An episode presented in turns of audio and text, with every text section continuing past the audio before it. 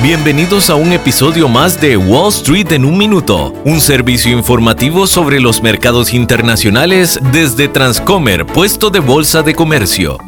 Hola, soy Arturo Londoño, corredor de Bolsa de Comercio. El reporte de ganancias de Apple del tercer trimestre fue decepcionante y le costó el primer lugar como la compañía más valiosa del mundo. La nueva empresa en dicho podio es Microsoft, quien contrario a Apple tuvo un sobresaliente trimestre, donde su línea de negocios en la nube Azure y su plataforma de colaboración Teams crecieron significativamente. Pero ¿qué sucedió con Apple en el trimestre pasado? La escasez de chips que golpea la industria y los problemas en la cadena de suministros relacionados al COVID-19 atrasaron la salida del iPhone 13 y significaron además una reducción de 6 mil millones de dólares en los ingresos. La ventaja de Microsoft sobre Apple es de apenas unos 10 billones de dólares, pero es suficiente, al menos por ahora, para darle la categorización como la empresa más valiosa del mundo.